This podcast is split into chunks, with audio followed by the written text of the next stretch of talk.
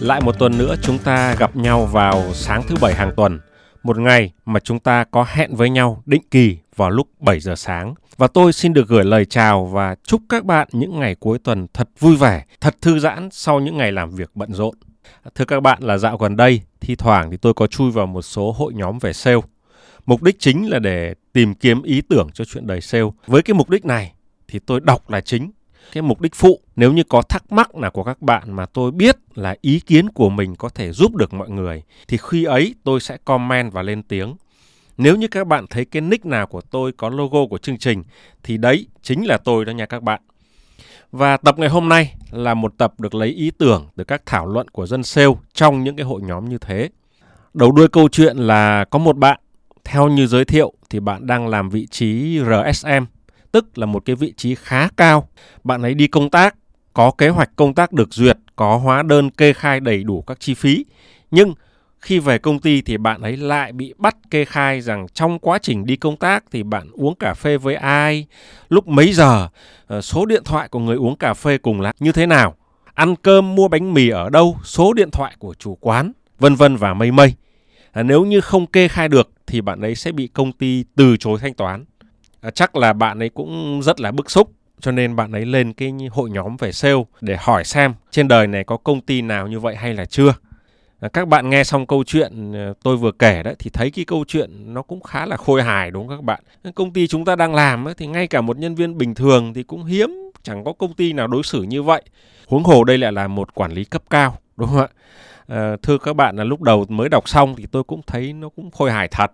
Sở dĩ chúng ta thấy khôi hài như vậy vì đó là chuyện của người khác, nó không phải là chuyện của mình.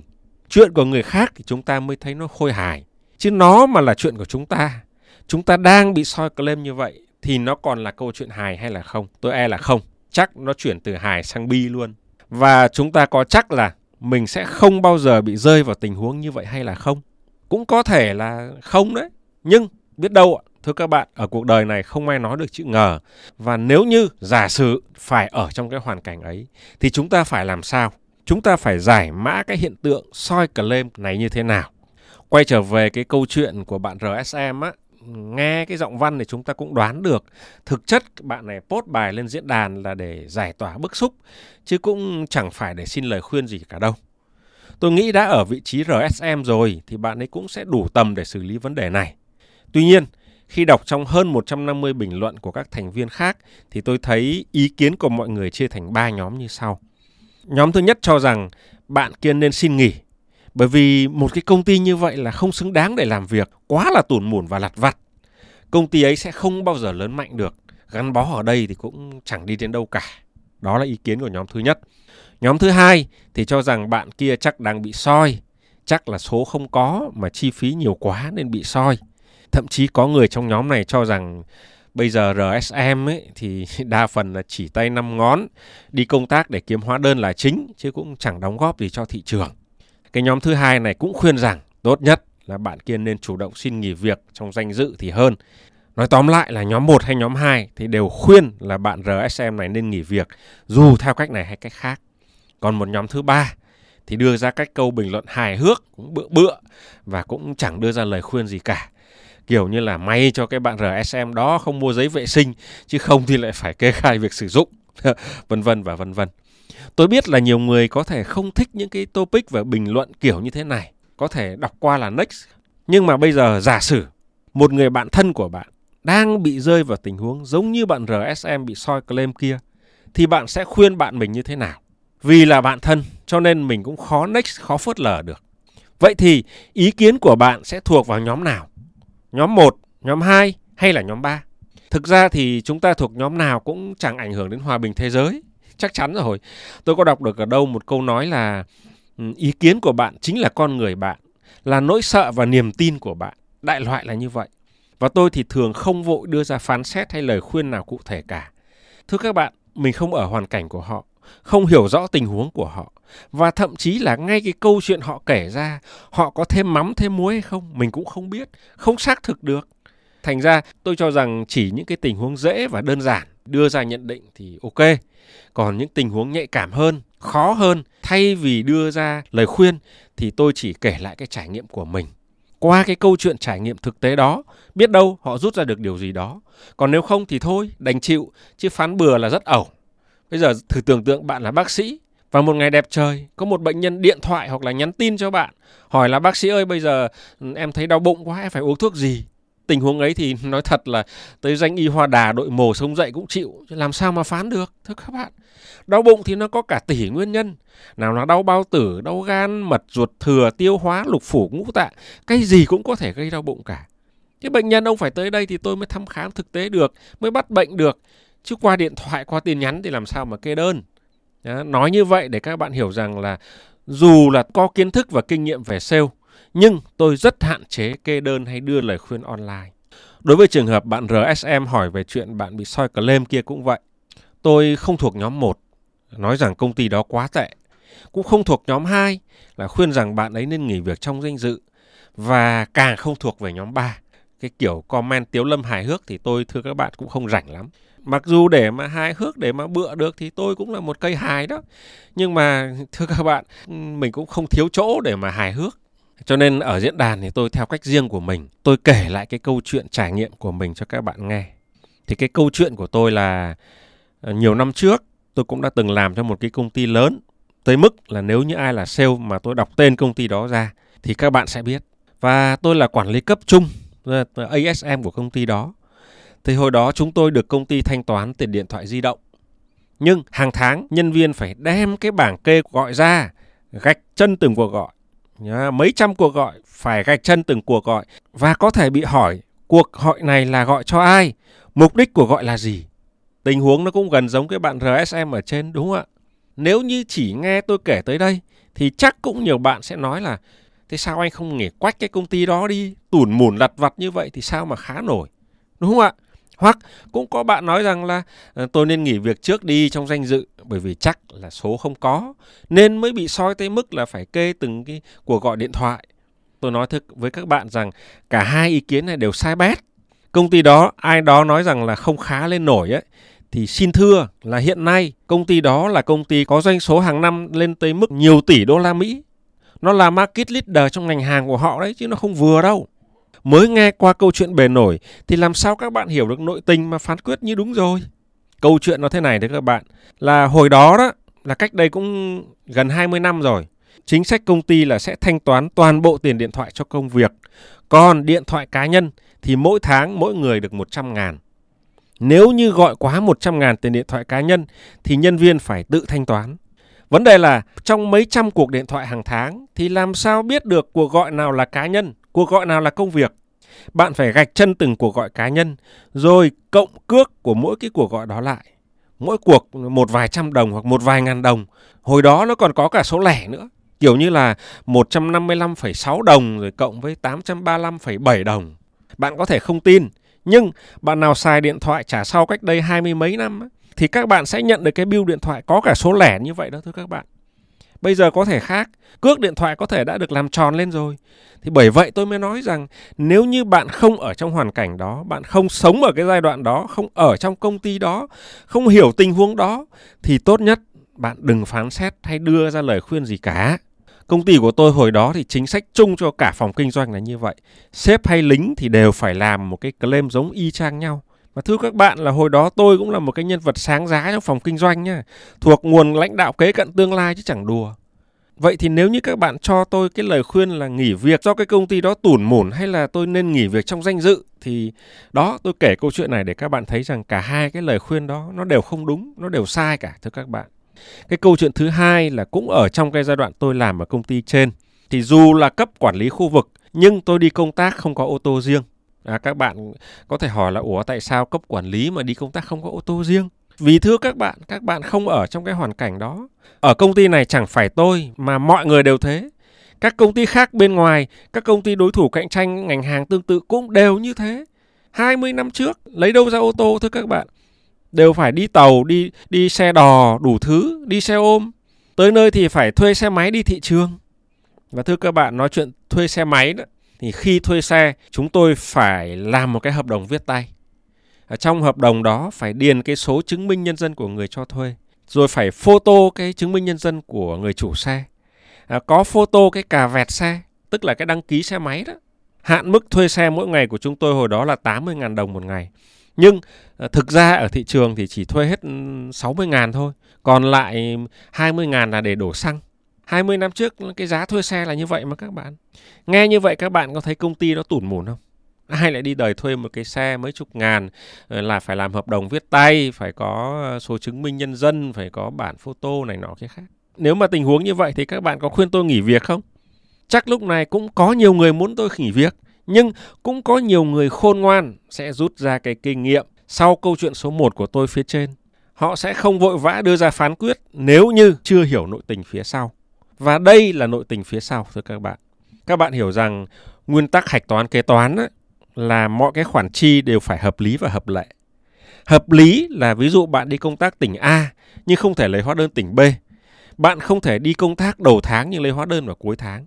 Hợp lệ là các khoản chi cho các sản phẩm dịch vụ mua ngoài thì phải có hóa đơn chứng từ đầy đủ. Những khoản chi trên 100 ngàn là phải xuất hóa đơn đỏ.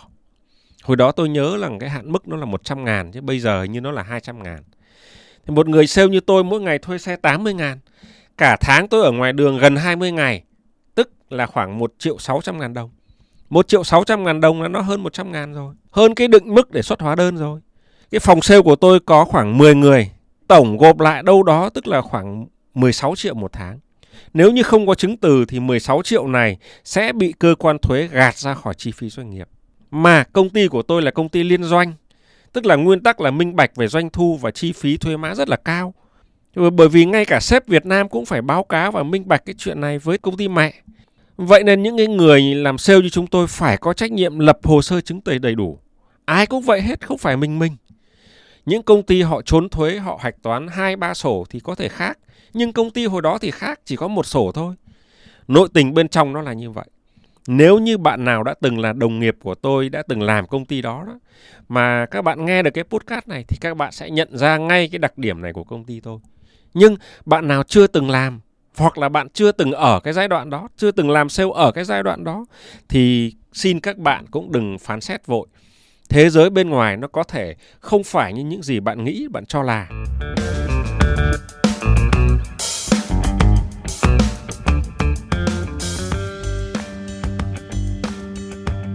Bây giờ vẫn quay trở lại câu chuyện của bạn RSM. Tôi không khuyên bạn ấy gì cả. Tôi chỉ kể lại câu chuyện của mình. Và tôi cũng nói rằng đấy là tùy công ty tùy chính sách của họ có thể khác nhau.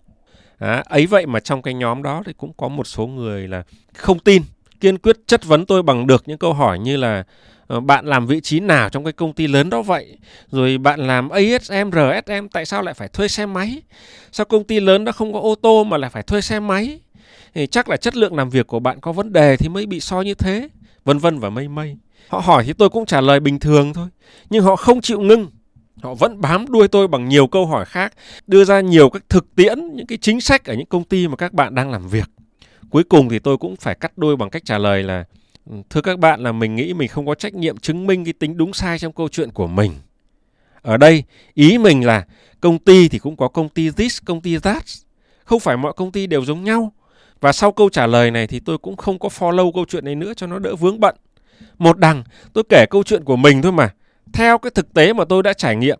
Còn bạn ấy thì cứ bắt cái câu chuyện của tôi phải diễn ra theo cách bạn ấy nghĩ. Ừ thì bạn nghĩ thế nào là chuyện của bạn. Còn thực tế thế nào thì nó là chuyện của tôi. Và tôi đâu có trách nhiệm chứng minh gì với bạn. Người ta kể chuyện của người ta mà cũng bắt người ta phải chứng minh. Bạn muốn chứng minh bạn sống ở giai đoạn đó đi. Bạn muốn chứng minh bạn ở cái công ty đó đi. Bạn tự hiểu. Đúng không ạ? Khổ quá luôn đấy. Thì thưa các bạn, à, đây là lần đầu tiên tôi tranh luận về chuyên môn nghề sale với một ai đó ở trên mạng. Và hẳn là cả tôi và bạn ấy đều không vui sau cái cuộc tranh luận ấy. Nguyên nhân là bởi vì chúng ta không ở đúng cái vị trí của nhau, cho nên chúng ta không hiểu nhau và cả hai chúng ta đều không ở cái vị trí của bạn RSM, cái bạn chủ topic kia nữa. Cái trang nội RSM đó cũng rây cái topic này lên. Tôi đoán cũng là chỉ là để xả stress, tìm kiếm cái sự đồng tình, chứ đâu tìm kiếm sự thật khách quan đâu. Tự nhiên lại có mấy ông ở đâu nhảy vào tranh luận chuyện của người khác như là chuyện của mình làm như là mình biết rõ lắm. Và nếu như cái người tranh luận với tôi đó bạn có đang nghe chương trình này thì tôi cũng xin được gửi đến bạn một lời xin lỗi. Xin lỗi không phải là bởi vì tôi sai, cũng không phải là bởi vì bạn đúng hay bạn sai, mà cái lời xin lỗi này bởi vì tôi có thể đã gây ra cái cảm giác không thoải mái cho bạn trong lúc tranh luận. Và mong rằng qua cái chia sẻ này, bạn cũng hiểu rằng tôi chỉ đang kể câu chuyện của mình. Ý kiến của bạn tôi hiểu, nhưng tôi không vốt cho nó bởi vì tôi không hiểu rõ cái hoàn cảnh cụ thể của bạn RSM kia như thế nào. Vậy thôi. Nãy giờ các bạn nghe tôi kể mấy câu chuyện lùm xùm trên mạng. Nhưng mục đích của tôi không phải nhiều chuyện để kể lể hay thanh minh gì hết. Tôi cũng hết tuổi có nhu cầu phải thanh minh hay chứng minh điều gì với ai. Nhất là với những người mà tôi không biết và họ chẳng có ảnh hưởng gì đến cuộc sống của tôi cả. Điều mà chúng ta rút ra đằng sau câu chuyện này là gì? Đó là đừng vội vã kết luận một điều gì nếu như mình chỉ nghe kể lại. Chỉ người trong chăn mới biết chăn có giận. Mọi công ty đều có một cái lý do nào đó để soi claim của nhân viên. Còn lý do đó là gì? Mình là người trong cuộc, mình là người bị soi, còn chưa chắc đã biết rõ lý do. Đằng này mình lại là người bên ngoài, nghe kể một cái câu chuyện phiến diện một chiều mà đã đưa ra lời khuyên, đã đưa ra lời biện bạch thì nó rất là nguy hiểm thưa các bạn. Nãy giờ tôi mới dẫn các bạn đi lòng vòng bên ngoài thôi, với tư cách là một người chứng kiến, nghe kể lại chuyện người khác bị soi claim. Bây giờ chúng ta mới đi thẳng vào vấn đề chính. Nếu như chúng ta là người bị soi claim thì sao?